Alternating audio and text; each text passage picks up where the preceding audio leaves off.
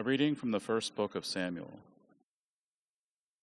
The Lord said to Samuel, Fill your horn with oil and be on your way. I am sending you to Jesse of Bethlehem, for I have chosen my king among his, from among his sons. As Jesse and his sons came to the sacrifice, Samuel looked at Eliab and thought, Surely the Lord's anointed is here before him. But the Lord said to Samuel, Do not judge from his appearance or from his lofty stature, because I have rejected him. Not as man sees does God see, because man sees the appearance, but the Lord looks into the heart. In the same way, Jesse presented seven sons before Samuel. But Samuel said to Jesse, The Lord has not chosen any of these. And then Samuel asked Jesse, Are these all the sons you have? Jesse replied, There is still the youngest, who is tending the sheep. Samuel said to Jesse, Send for him. We will not begin the sacrificial banquet until he arrives here. Jesse sent and had the young man brought to them. He was ruddy, a youth handsome to behold, and making a splendid appearance. The Lord said, There, anoint him, for this is the one. Then, then Samuel, with the horn of oil in hand, anointed David in the presence of his brothers. And from that day on, the Spirit of the Lord rushed upon David. Domini.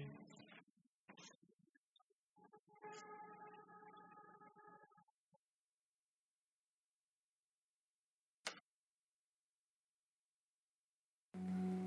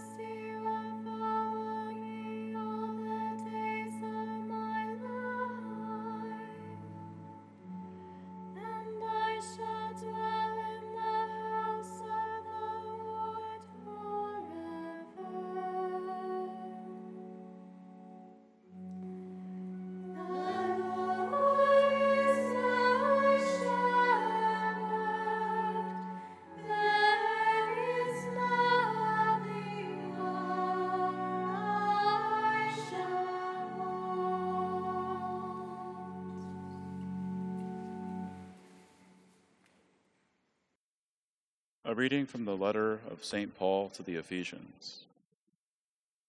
Brothers and sisters, you were once darkness, but now you are light in the Lord.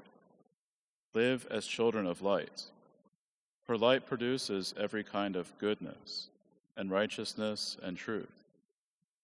Try to learn what is pleasing to the Lord. Take no part in the fruitless works of darkness, rather, expose them for it is shameful even to mention the things done by them in secret. But everything exposed by the light becomes visible, for everything that becomes visible is light. Therefore it says, Awake, O sleeper, and rise and arise from the dead, and Christ will give you light. Domini.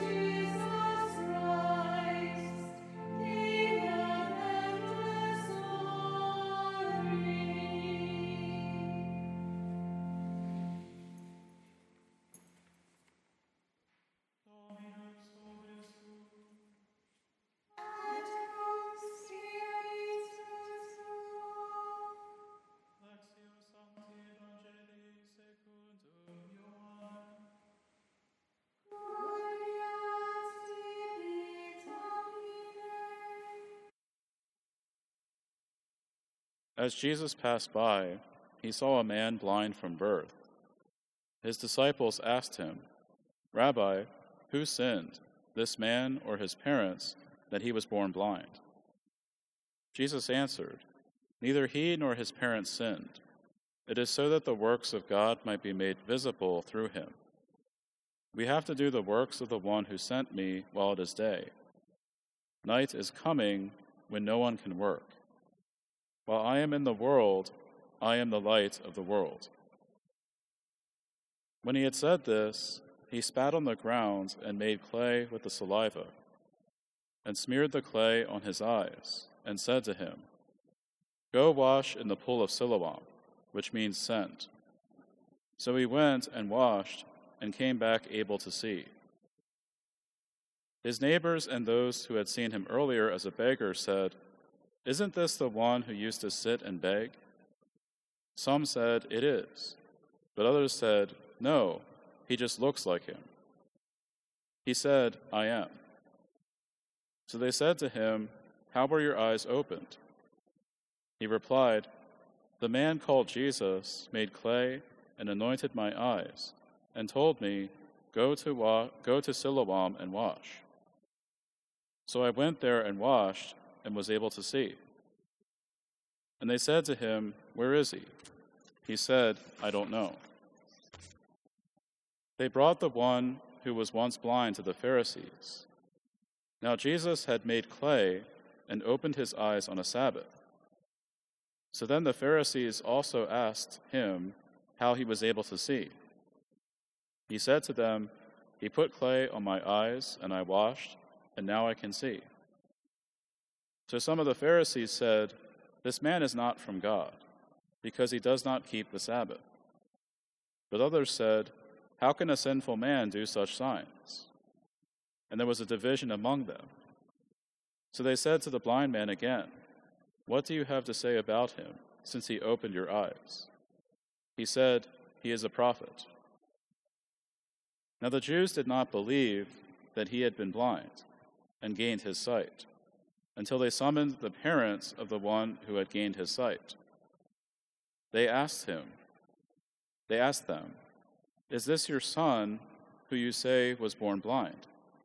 How does he now see? His parents answered and said, We know that this is our son and that he was born blind. We do not know how he sees now, nor do we know who opened his eyes. Ask him. He is of age. He can speak for himself. His parents said this because they were afraid of the Jews, for the Jews had already agreed that if anyone acknowledged him as the Christ, he would be expelled from the synagogue. For this reason, his parents said, He is of age, question him. So a second time they called the man who had been, born, who had been blind and said to him, Give God the praise. We know that this man is a sinner. He replied, If he is a sinner, I do not know. One thing I do know is that I was blind, and now I see. so they said to him, What did he do to you? How did he open your eyes? He answered them, I told you already, and you do, did not listen. Why do you want to hear it again? Do you want to become his disciples too? They ridiculed him and said, You are that man's disciple. We are disciples of Moses. We know that God spoke to Moses, but we do not know where this one is from. The man answered and said to them, This is what is so amazing, that you do not know where he is from, yet he opened my eyes. We know that God does not listen to sinners, but if one is devout and does his will, he listens to him. It is unheard of that anyone ever opened the eyes of a person born blind. If this man were not from God, he would not be able to do anything. They answered and said to him, You were totally born you were born totally in sin, and are you trying to teach us? Then they threw him out. When Jesus heard that they had thrown him out, he found him and said, Do you believe in the Son of Man? He answered and said, who is he, sir, that I might believe in him? Jesus said to him, You have seen him, and the one speaking with you is he. He said, I do believe, Lord. And he worshipped him. Then Jesus said, I came into this world for judgment, so that those who do not see might see, and those who do see might become blind. Some of the Pharisees who were with him heard this and said to him, Surely we are not also blind, are we?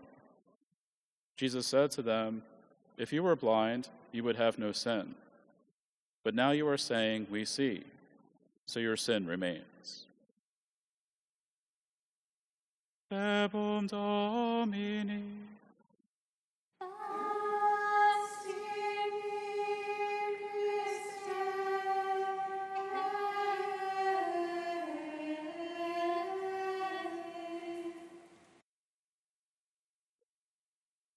Today's reading from John's Gospel is really one of my favorite accounts in this Gospel, primarily owing to the personality and the character of the man born blind.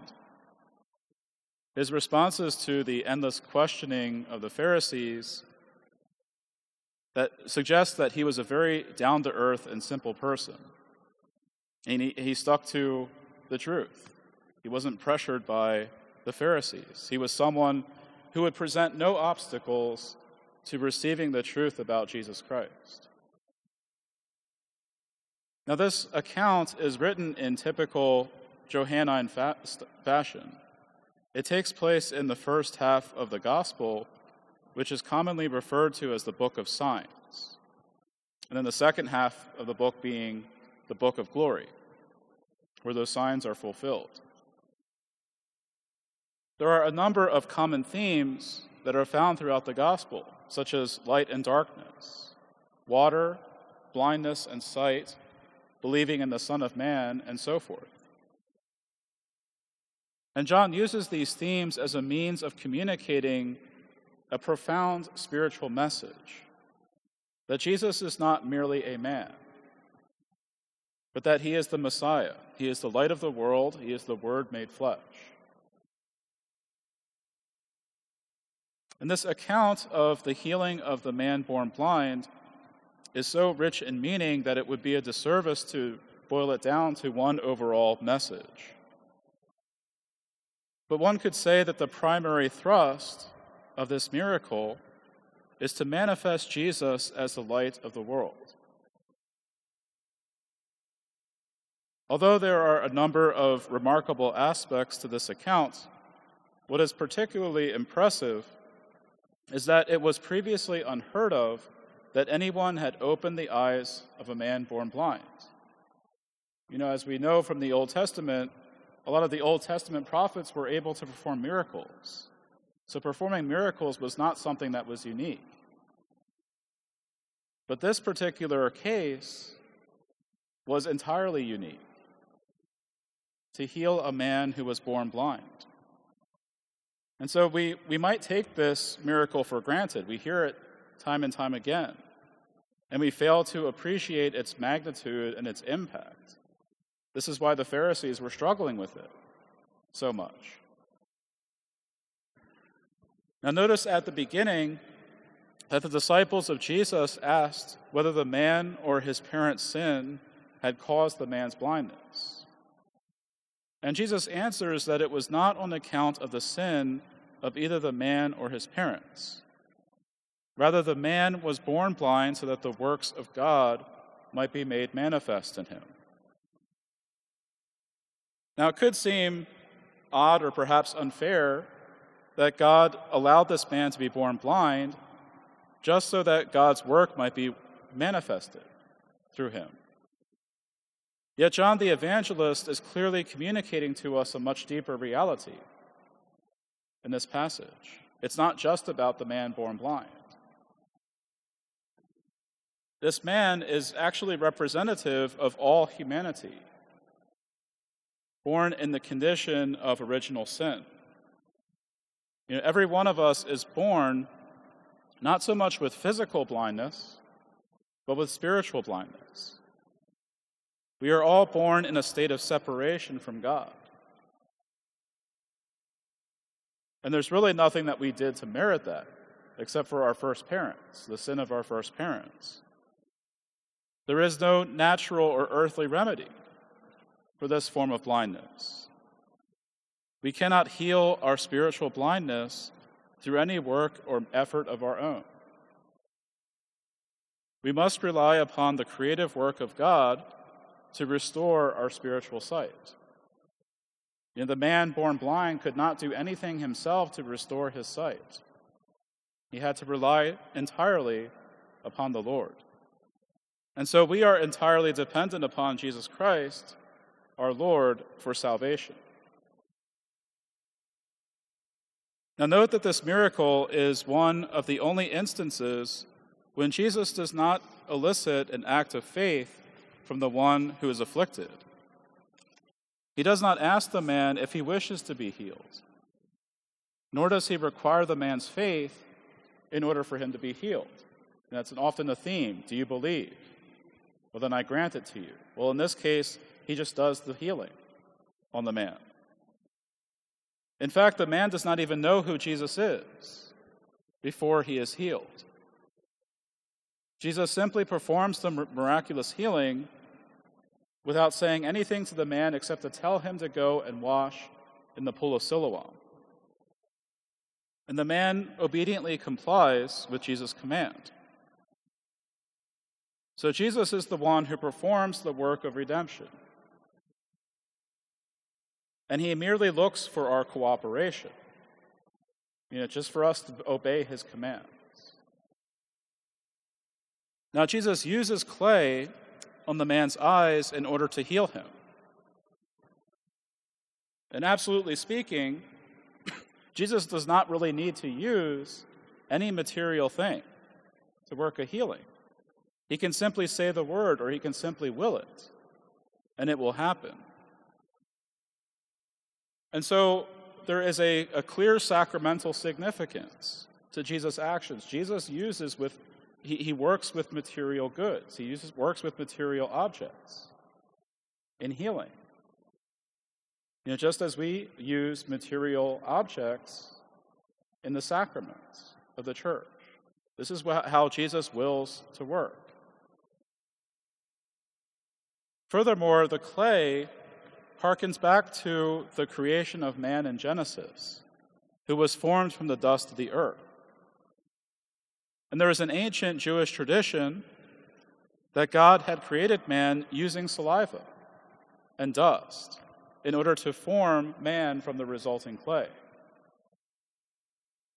In the case of the blind man, Jesus, the Son of God, through whom all things were created, uses clay in carrying out an act of recreation or a new creation on the man's eyes. Only God has the capacity to create. Only God has the capacity to grant sight to someone who was born blind. So, in a sense, Jesus is making a new creation with this man.